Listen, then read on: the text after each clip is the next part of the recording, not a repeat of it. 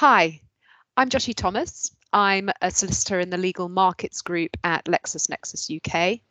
Um, I work in the IP and TMT practice areas with a personal focus on internet, digital, disputes, IP transactions, copyright, and database law. I'm also part of the TMT practice area representing the M for media and cover music, film and TV, publishing, and digital content and social media. I'm here today with Ben Towell. How are you doing, Ben? Hi there, Joshi. I'm doing great, thanks. Uh, you've just said my name, but I'll say again. I'm Ben Towell, and I work within the TMT team, as well as the podcast production team here at LexisNexis. Great, thanks, Ben. So today we're doing a databases refresher podcast. We're going to talk about basic stuff like what a database is with some examples, and then look at the two main types of database protection in the UK. They are copyright database and database right. Then we'll look at database infringement and the B word, how databases are affected by Brexit. That sounds great. And please note that today's podcast will only deal with uh, databases within the Copyright and Rights in Databases Regs 1997, which is, of course, the UK's implementing legislation for the Database Directive. Okay, Joshi, so to start, I'm going to ask you the most obvious question for this databases refresher. What is a database? I suppose this is the boring basic bit, but the definition of a database comes from the wording contained in Article 1.2 of the Database Directive, which is repeated in the Databases Regulations 1997 and the Copyright Designs and Patents Acts 1988, which I'll refer to as the CDPA 1988. And this is the definition. It's a collection of independent works, data or other materials which are arranged in a systematic or methodical way and are individually accessible by electronic or other means. Simply, a database is a system. And of course, this is increasingly usually computerized that makes it easy to search, uh, select and store information. So the value of databases based on that lies in being able to search large amounts of data very quickly and the Database Directive aims to protect works created in that way. When thinking about how databases are protected, it's worth keeping those two points in mind. Databases are protected by rights that can be lucrative to exploit. And in the case of databases, is usually done by license rather than sale. And this is because they're designed to be used by many users and can be easy to reproduce and maintain. Okay, so here we're talking things like uh, customer databases that contain subscriber lists, telephone directories, and hard copy as well as electronic encyclopedias. That, that's right. Um, but we can also add to that collections of data on websites or an intranet, such as car details listings, you know, for buying a car, uh, football or horse racing fixture lists containing details of horses and jockeys, dates of races, which have come up a lot in case law. Uh, also legal reports, uh, websites, and of course, LexisNexis is a database of databases and has one of, if not the world's largest electronic database databases for legal and public records related information. But even topographical maps can be a database. Now, what isn't included within that definition? Well, a single literary or musical work, which doesn't fall within the scope of the definition. Um, and this is because it's not a collection of works. Similarly, a recording or an audiovisual or cinematographic work would not be a database because these collections do not consist of independent works that are individually accessible. Okay, that's been uh, really useful. Thank you for clarifying all of that. So moving on, Joshi, today I'm right in saying that we are not going to be covering confidential information or the uh, data protection aspects of databases. Yeah, that's right, Ben. Those two areas are covered more in our practice notes in the databases topic in Lexis PSL. I'm also not going to cover copyright that may exist in the individual contents or works contained in a database, as that's more mainstream copyright and is also dealt with in our Lexis PSL copyright practical guidance.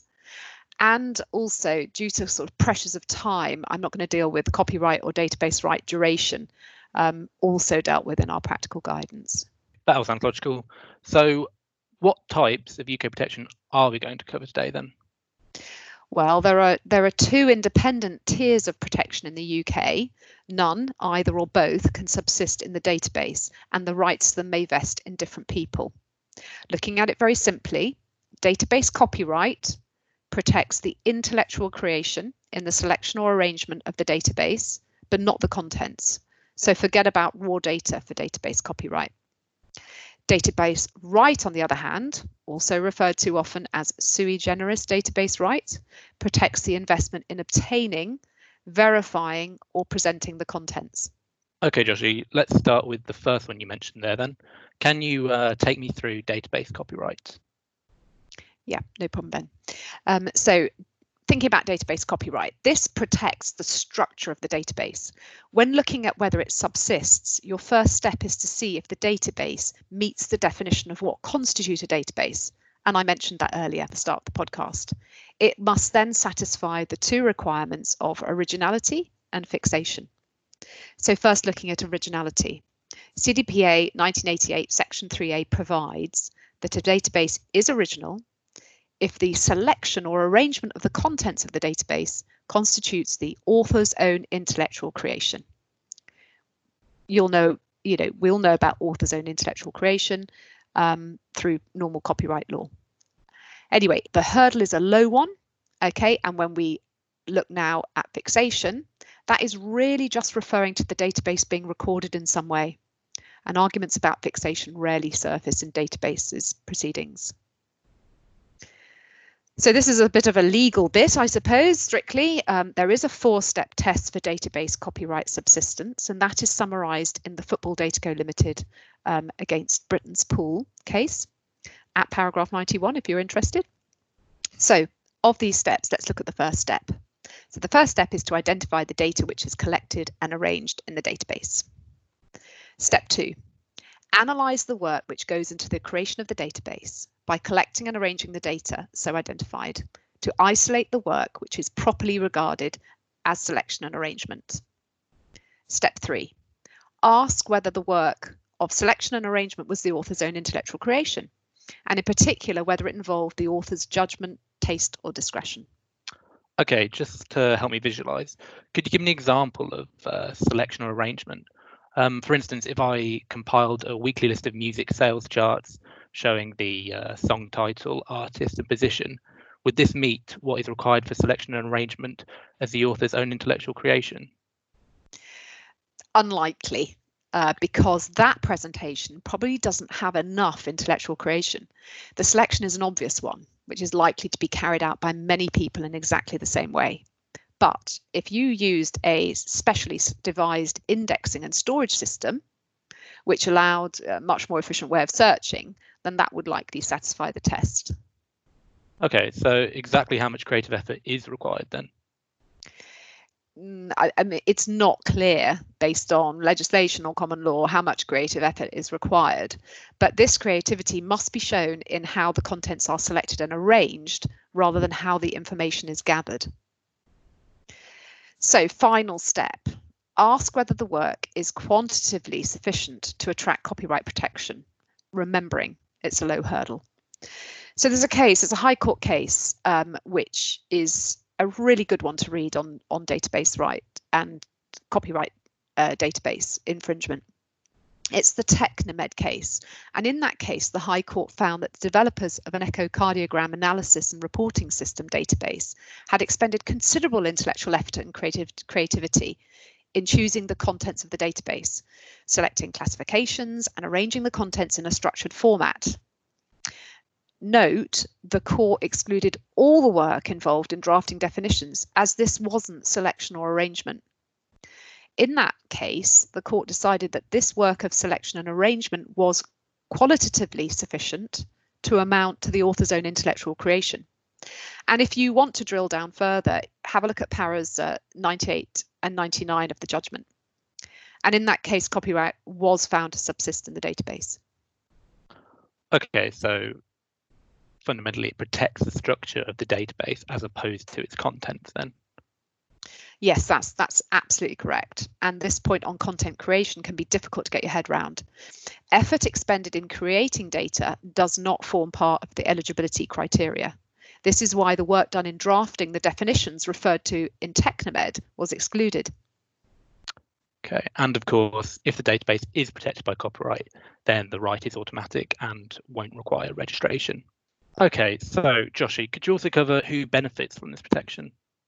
Well, in the in this case, the normal copyright rules apply. The copyright owner is usually the author of the work, so beware commissioned works.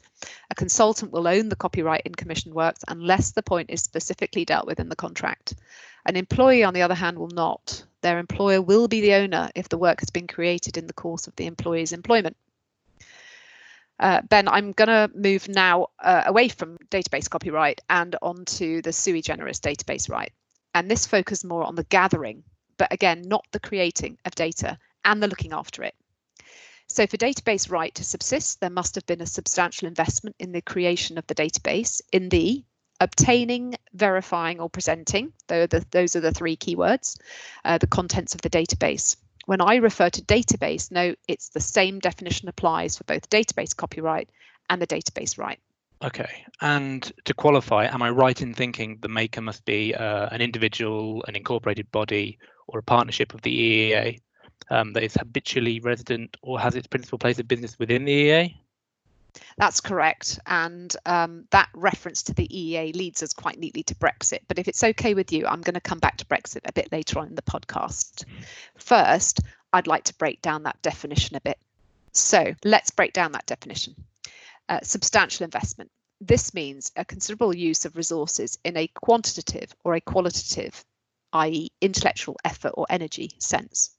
I'm assuming that often this is uh, obvious as large amounts, and we're talking millions of pounds, I guess, of human, technical, or financial resources, including time, effort, and energy, are invested in creating and maintaining databases.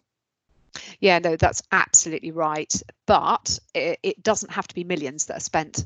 So in the Directmedia case, there was a poetry database, and in relation to that, an investment of 34,900 euros was considered substantial. Um, but there were other factors. The database, for example, took two years to compile. So let's look at those three keywords of obtaining, verification, and presenting. Let's look at obtaining.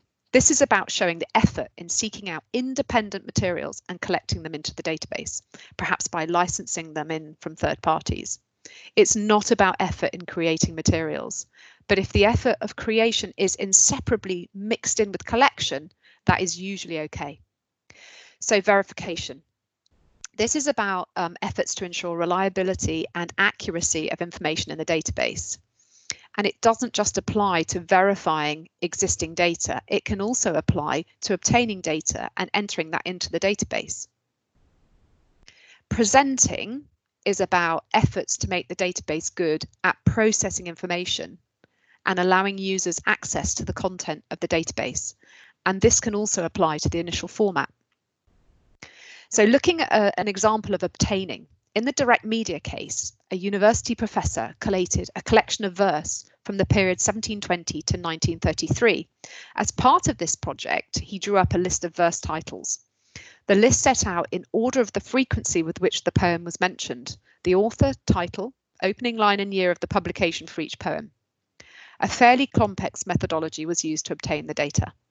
Okay, I see. So there wasn't a focus on the creation of the poems. It was the methodology that was um, important. Uh, just for parallel purposes, can you give an example of something maybe not being deemed enough? Yeah, no, sure. Um, in the uh, fixtures marketing against Oy Veikkaus case, the Court of Justice found that the finding and collection of the data which made up professional league football fixture lists didn't require any particular effort on the part of the professional leagues. Um, this is because the finding and collection of data was indivisibly linked to the creation of those data. So in a nutshell, this meant that obtaining the contents of the fixture list did not require any investment independent of that required to create the data contained in the list. Okay. Hopefully that hopefully that makes sense. Yeah, no, that that that helped clarify things. Thank you. Um, so Joshi, can you explain um, how database right is infringed then? Yeah, sure. Uh, so database right is infringed when a person extracts or reutilizes, those are the two keywords, all or a substantial part of the contents of the database. So this is different to the normal rules on copyright infringement, which would apply to database copyright infringement. Some basic definitions. Extraction. This means the permanent or the temporary transfer of database contents to another medium by any means or in any form. Reutilization. This means making the database contents available to the public by any means.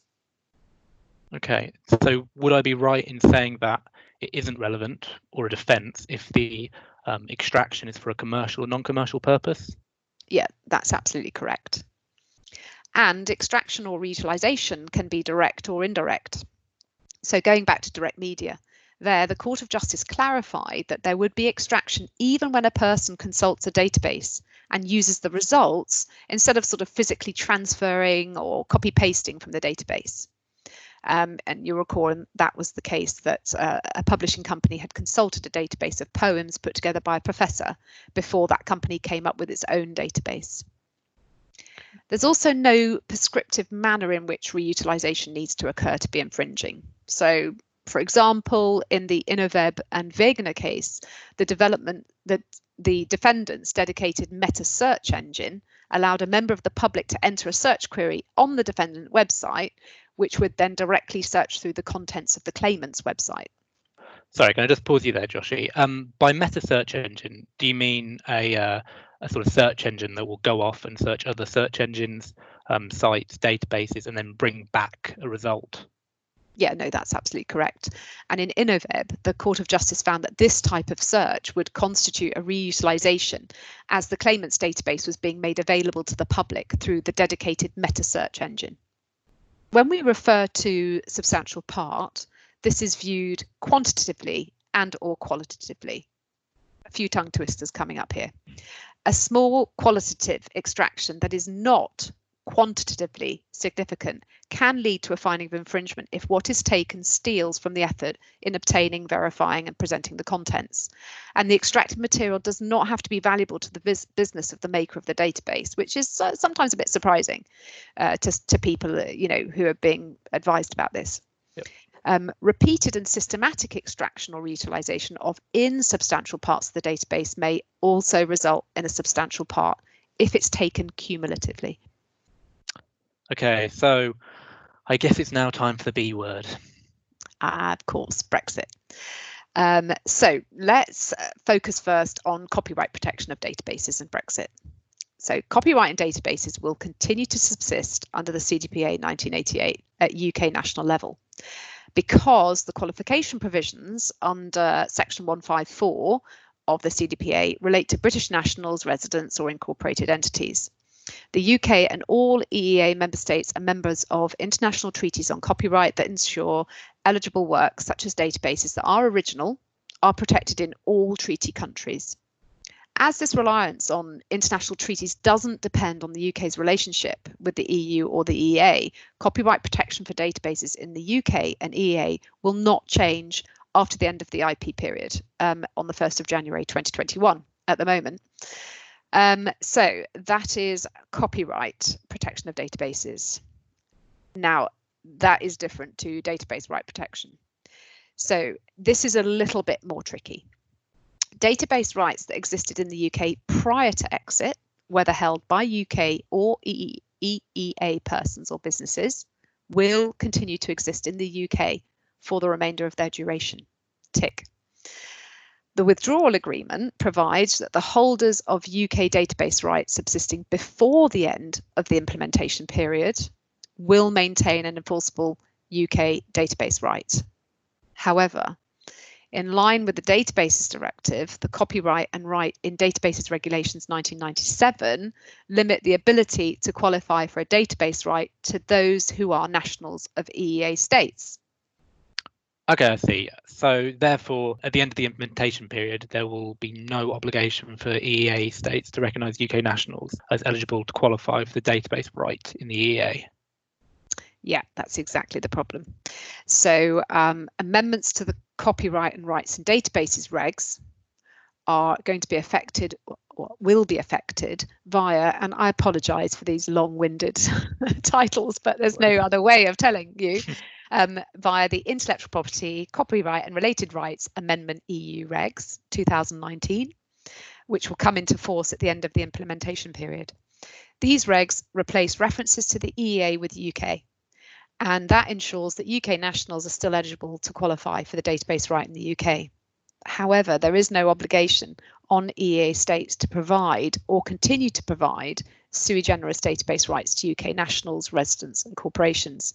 The bottom line is that UK database owners may find that their rights are unenforceable in the EEA. Okay, so in that case, I mean, uh, what should UK database owners do after the IP period then? Well, after the IP period in the EEA, it would be necessary for those entities to rely either on any copyright in the re relevant database, which which may or not be there, and or any contractual arrangements to protect that database. Uh, what about new databases then? Anybody creating new databases where the creation will happen or the investment will be made post implementation period really need to think carefully about where they wish to do so, bearing in mind that they are likely to be able to obtain protection either in the UK, in the UK or in the EU, but probably not both.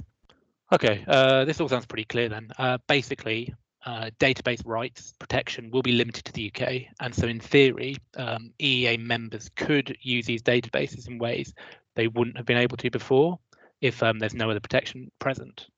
Yeah, that's right. And so uh, UK individuals and companies should prepare for the UK leaving the EEA by considering those protection measures as appropriate.